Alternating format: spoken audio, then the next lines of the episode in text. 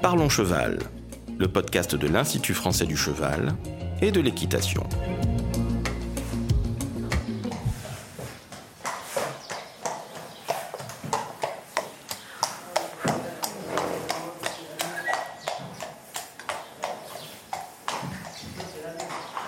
Bonjour, je suis Laurent Vigneault de l'Institut français du cheval et de l'équitation. Aujourd'hui, je reçois Léa Lansade, chercheur en éthologie à l'IFCE.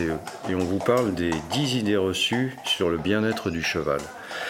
Alors Léa, est-ce que tu peux déjà, en introduction, nous définir ce que c'est que le bien-être du cheval? Quand on parle de bien-être, j'aime bien reprendre la définition de l'ANSES, qu'ils ont proposée en 2018. Le bien-être d'un animal, c'est l'état mental et physique positif qui est lié à la satisfaction de ses besoins physiologiques et comportementaux ainsi que de ses attentes. Et cette définition, pour moi, elle est intéressante parce que ça montre que le bien-être, c'est pas juste d'avoir un cheval propre, bien nourri, en bonne santé, mais qu'il faut aussi prendre en compte toute cette dimension mentale et c'est là que je trouve que ça prend tout son sens. Alors souvent, on a une vision un peu anthropomorphique du bien-être du cheval.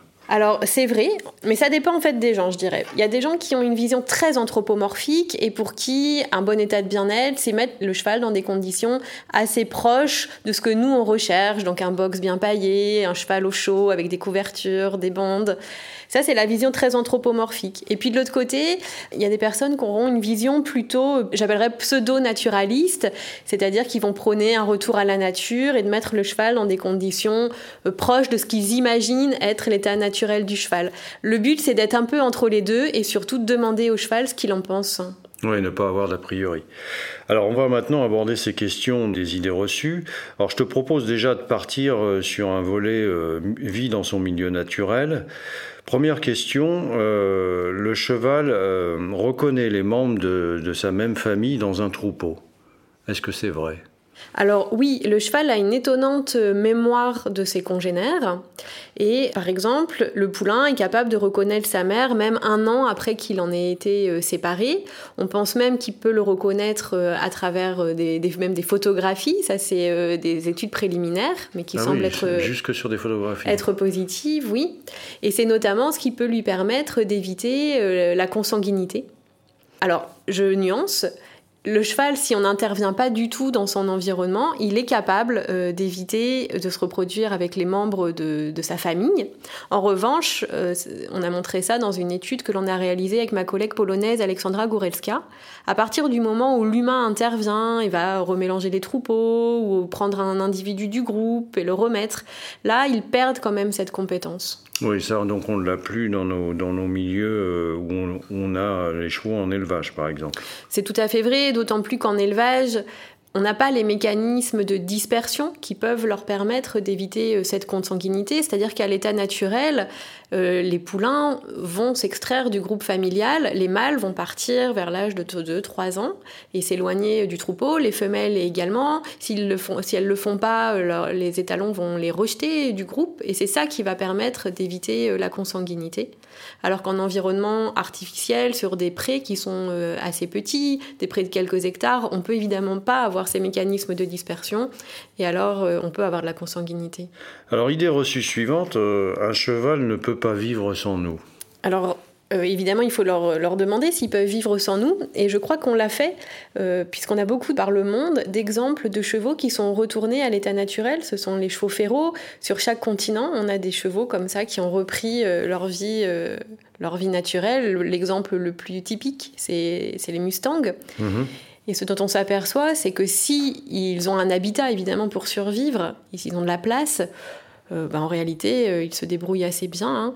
Ils arrivent à recomposer euh, des groupes familiaux, à se reproduire, à se nourrir. Donc je ne sais pas s'ils ont tant besoin de l'humain que ça, s'ils ont de la place. Bien évidemment, en France, par exemple, on n'a pas de place pour les chevaux férots, les chevaux qui se seraient réintroduits dans leur milieu naturel. Et donc là, évidemment, ils ne peuvent pas survivre. Ce qu'il ne faut pas oublier, c'est que les chevaux ont été domestiqués assez tardivement, seulement je dirais seulement entre guillemets, 4200 ans avant Jésus-Christ, ce qui est quand même assez tardif, par exemple, par rapport au chien qui a été domestiqué il y a 16 000 ans. Et ça, ça peut expliquer qu'il est quand même assez facile pour lui de, retrouver euh, une vie à, l'état euh, naturel, si encore une fois il a la place. Il y a des exemples connus de, milieux qui sont redevenus naturels, dans lesquels les, chevaux se sont réimplantés, comme à Tchernobyl, non? Oui, tout à fait. C'est assez étonnant de voir ces images des chevaux de Przewalski qui ont réinvesti euh, les lieux qui ont été délaissés par les humains dans la zone d'exclusion de Tchernobyl. Et on les voit comme ça réinvestir les granges, les bâtiments, les rues. Et ils peuvent tout à fait vivre et survivre sans nous. Donc on va aborder maintenant une autre question qui concerne plus la, dominance au sein du troupeau. On a tendance souvent à croire que c'est toujours une vieille jument qui mène un troupeau. Oui, alors ça c'est une idée reçue en effet puisque l'on a vu que c'était beaucoup plus complexe que ça. Hein. Il y a plusieurs équipes de recherche qui s'intéressent à ce sujet, dont euh, une chercheuse du CNRS, Odile Petit, avec euh, son, sa postdoctorante, notamment Mathilde Valenchon ou d'autres chercheurs, qui ont montré que c'était loin d'être euh, si simple. C'est pas juste une jument qui prendrait le leadership du groupe ou juste un étalon comme on l'a souvent envisagé mais plutôt peut-être qu'il y aurait des décisions collectives, des prises de décisions collectives, où c'est finalement tout le groupe qui décide qui il va choisir en fonction d'un genre de crédit social qu'on attribuerait euh, à un des membres du groupe. Et on augmente son crédit social si à chaque fois qu'on propose un déplacement, ça donne de l'avantage à tous les membres du groupe, par exemple à aller à un point d'eau euh, accessible ou bien aller à un endroit où il y a de la ressource alimentaire. Et donc finalement, c'est un peu plus complexe que juste il y a une jument ou il y a un étalon qui guide l'ensemble du troupeau. Alors une autre idée euh, qui est très répandue, euh, c'est que mon cheval n'aime pas finalement vivre dehors, il se sent mieux dans son box. Ça, c'est quelque chose qu'on entend souvent parce qu'il est vrai que les chevaux qu'on met dans des paddocks euh, temporairement ont quand même un peu la tendance à se mettre devant la porte pour vouloir rentrer. Et donc on en déduit que les chevaux veulent vivre en box. C'est pas ça qui se passe. En fait, ce que les chevaux aiment, c'est choisir et c'est pouvoir aller quand ils le souhaitent dehors et aller quand ils le souhaitent dedans. Alors, ils ont besoin d'abri, mais ils ont aussi besoin d'avoir de la place. Évidemment, le cheval toute la journée, lui, ce qu'il fait, c'est il mange en marchant, et donc pour ça, il a besoin de place, et il peut pas faire ça quand il est enfermé. Et on sait que enfermer un cheval dans un box 23 euh, heures sur 24 crée de nombreux troubles, des troubles de comportement, mais aussi des troubles de santé. Donc le cheval, lui, ce qu'il lui faut, bah, c'est choisir, c'est avoir un pré, comme avec un abri. Oui, c'est comme les chats qui aiment bien rentrer et sortir. Alors on va passer maintenant à une autre, euh, un autre volet de, questions euh, relatifs au bien-être. Ce sont les questions relatives aux expressions et sensibilités.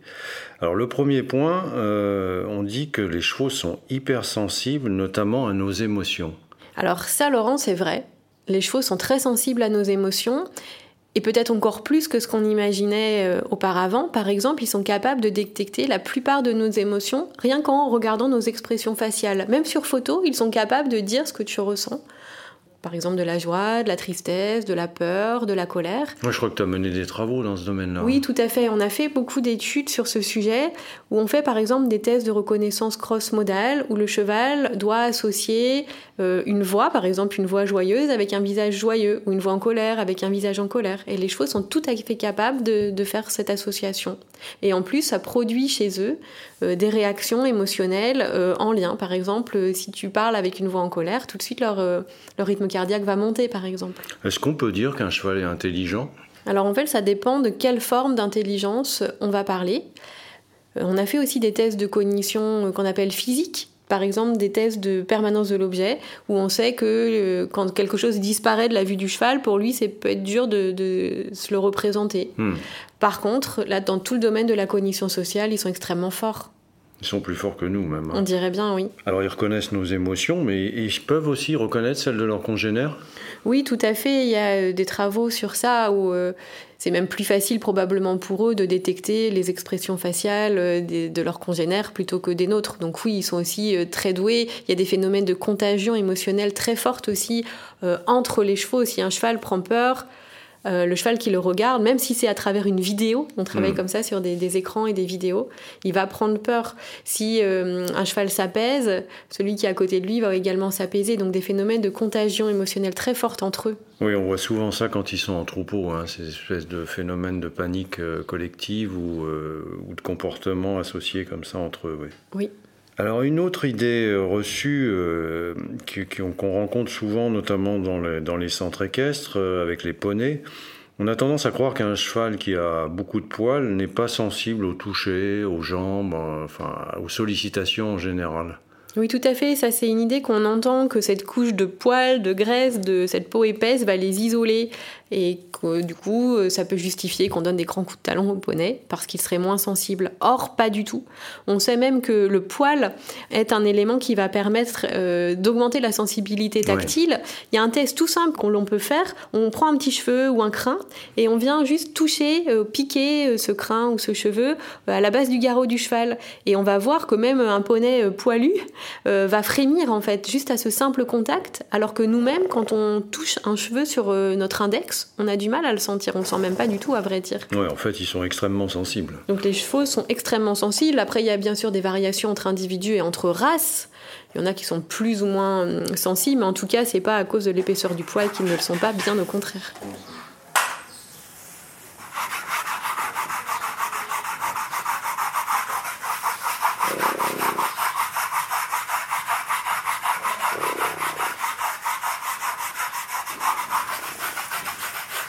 On va maintenant aborder la, dernière catégorie euh, concernant ces questions sur le bien-être, la, santé et le travail.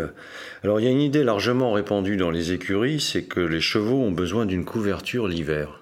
Oui, tout à fait. On a toujours peur que les chevaux euh, soient comme nous, ils aient froid euh, dès que les températures baissent un peu.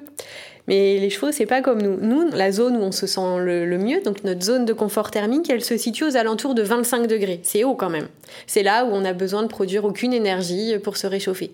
Le cheval, lui, écoute, c'est complètement différent. C'est entre 5 degrés et 25 degrés. Donc tu vois, c'est beaucoup plus bas. Donc le cheval, euh, lui, bah, à 6-7 degrés, il a besoin de fournir euh, aucune énergie pour pouvoir se réchauffer. donc c'est bien différent. Il souffre pas du froid. Euh, il souffre pas du froid. Alors après, il faut pas non plus aller dans l'excès inverse. C'est 5 degrés. Et on sait que sous les températures négatives, même vers moins 10, là, il a vraiment, euh, il a vraiment besoin d'aide pour se réchauffer. Donc, faut pas non plus tomber dans, dans l'excès euh, inverse. Euh, quand les températures sont négatives, oui, il commence à avoir il faut froid. quand même là, effectivement, le protéger. Il peut aussi souffrir des fortes chaleurs. Hein. Tout à fait, au-dessus de 25 degrés, là aussi, il a besoin d'aide. C'est pour ça qu'un abri est absolument indispensable dans les prés. L'été, pour se protéger de la chaleur et des insectes, l'après-midi, on voit qu'ils sont alors beaucoup dans les abris. Et puis l'hiver, ils sont beaucoup dans les abris en fin de nuit où ils se couchent de tout leur long sur une litière bien paillée. Ils ont vraiment besoin de ça pour pouvoir se reposer euh, l'hiver et d'être isolés du froid et pas prendre froid quand ils dorment. Alors maintenant, on va parler euh, d'une autre question qui concerne l'écurie, ce sont les repas. On pense souvent qu'il faut fractionner différents repas par jour de concentré. Alors cette idée de repas, en fait, c'est une idée très humaine. Nous, on a trois repas et les consignes, c'est de pas grignoter entre dans la journée. Le cheval, lui, c'est exactement l'inverse. La recommandation, c'est qu'il grignote toute la journée. Il n'a pas besoin de repas, c'est pas un humain. Lui, il doit manger toute la journée une alimentation euh, pauvre euh, en énergie, donc de l'herbe, mais riche en fibres. Donc lui, il doit grignoter. Donc faut du pas, fourrage aussi. Voilà, du fourrage, du foin, de la paille, de l'herbe. Et, finalement, l'idéal, ça serait de pouvoir carrément enlever le, concentré, euh, en tout cas d'en donner le, moins, le moins possible. Et si on doit en donner, c'est pas forcément une bonne idée de donner trop fréquemment parce que ça excite les chevaux en fait. Et ça peut même créer de la frustration. On voit par exemple les stéréotypies, donc les tics, qui augmentent au moment de la distribution. Hum. Donc cette idée en fait de donner des repas, c'est plus une idée humaine qu'une idée d'un cheval. Oui, qui est liée aussi au fonctionnement de l'écurie parfois. Ouais. Alors, à l'inverse, si on sort le cheval de l'écurie, euh, une autre idée reçue, c'est que dans le cadre d'une recherche de son bien-être, euh, on pense que le remettre dans un milieu, un environnement proche de son milieu naturel va être bénéfique. Oui, ça c'est une idée assez répandue, sauf que c'est quoi un environnement naturel pour un cheval?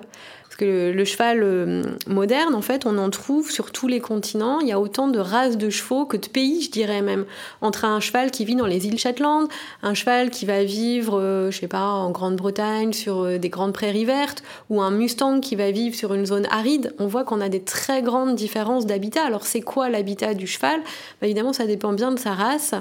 Et puis, il faut pas non plus idéaliser hein, les conditions à l'état naturel. C'est pas toujours rose.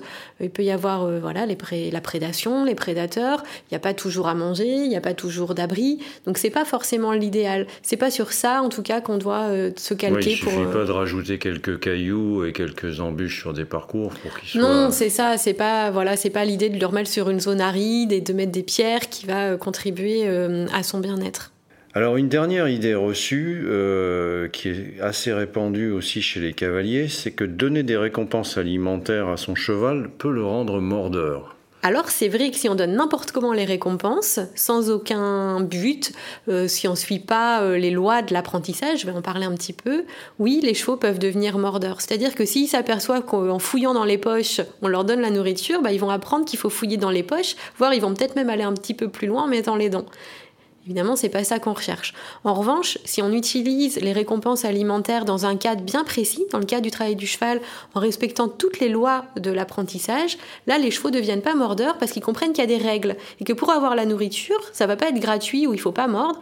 Il faut au contraire faire un exercice, euh, par exemple en équitation, euh, je sais pas, faire une figure de, manège, faire une session à la jambe. Et il comprend que pour avoir sa récompense, il doit faire quelque chose et si le cavalier respecte bien ça, donne les récompenses que suite à un apprentissage, les chevaux ne deviennent pas mordeurs. Et ça peut faciliter cet apprentissage. Euh, tu as fait des travaux là-dessus, je crois, avec Olivier Pulse. Hein. Oui, tout à fait. On a fait différents travaux, que ce soit avec euh, l'écuyer du cadre noir Olivier Pulse ou bien euh, au haras de Hus. On a fait toute une étude, notamment au débourrage, où on a montré que si on respecte bien les différentes règles pour donner les récompenses, non seulement les chevaux ne deviennent pas mordeurs, mais surtout ça accélère l'apprentissage. Les chevaux sont débourrés plus vite et dans un meilleur confort. Si on dose par exemple leur hormone de stress comme le taux de cortisol, on voit que leur taux de cortisol est inférieur quand on utilise euh, les récompenses. Donc ça va dans le sens de leur bien-être. Alors Léa, on arrive à la fin de cet entretien. Euh, si on voulait résumer quelques idées essentielles sur ces notions de bien-être qui sont parfois des idées reçues, euh, il faut d'abord éviter l'anthropomorphisme, c'est ça? Oui, tout à fait. Il ne faut pas imaginer que le cheval, c'est un, petit humain ou un grand humain. Euh, le cheval, c'est un animal à part entière, avec ses propres besoins, sa propre façon de ressentir et de comprendre le monde. Et donc, il faut plutôt chercher de se mettre à sa place et de l'écouter, plutôt que de chercher à le mettre à notre place. Et il faut observer ses expressions? Tout à fait. Le cheval parle hein, largement grâce à ses expressions faciales, ses postures, son comportement. Donc, quand on se pose une question, bah, le mieux, c'est de la poser euh, à lui. Par exemple, typiquement, euh, sur le box, on a fait une étude participative où on a demandé aux chevaux alors, est-ce que vous aimez rester dans le box? Combien de temps? Et c'est eux qui nous ont donné la réponse. Oui, c'est eux qui peuvent nous le dire et nous, nous répondre, effectivement. Alors j'ai envie de te poser une question bonus, là, avant de se quitter, euh, qui me passe par la tête maintenant. Un cheval dort debout alors, le cheval dort un petit peu debout, mais c'est pas du tout suffisant. Chaque 24 heures, il a évidemment besoin de se coucher de tout son long, de s'allonger euh, complètement pour atteindre euh, un état de sommeil profond et qui est réparateur. Et si on le laisse pas se coucher de tout son long, bah, ça peut avoir des répercussions sur sa santé, bien sûr. Merci Léa. Merci Laurent. Si vous souhaitez en savoir plus sur le sujet, rendez-vous dans la description du podcast où vous trouverez des liens utiles vers notre site internet equipedia.ifce.fr. Vous pouvez aussi nous rejoindre sur notre groupe Facebook Equipedia Science et Innovation Equine pour plus de contenu. Pour ne manquer aucun épisode, abonnez-vous, partagez, commentez et n'hésitez pas à laisser 5 étoiles sur Apple Podcast et Spotify. A très vite pour un nouvel épisode.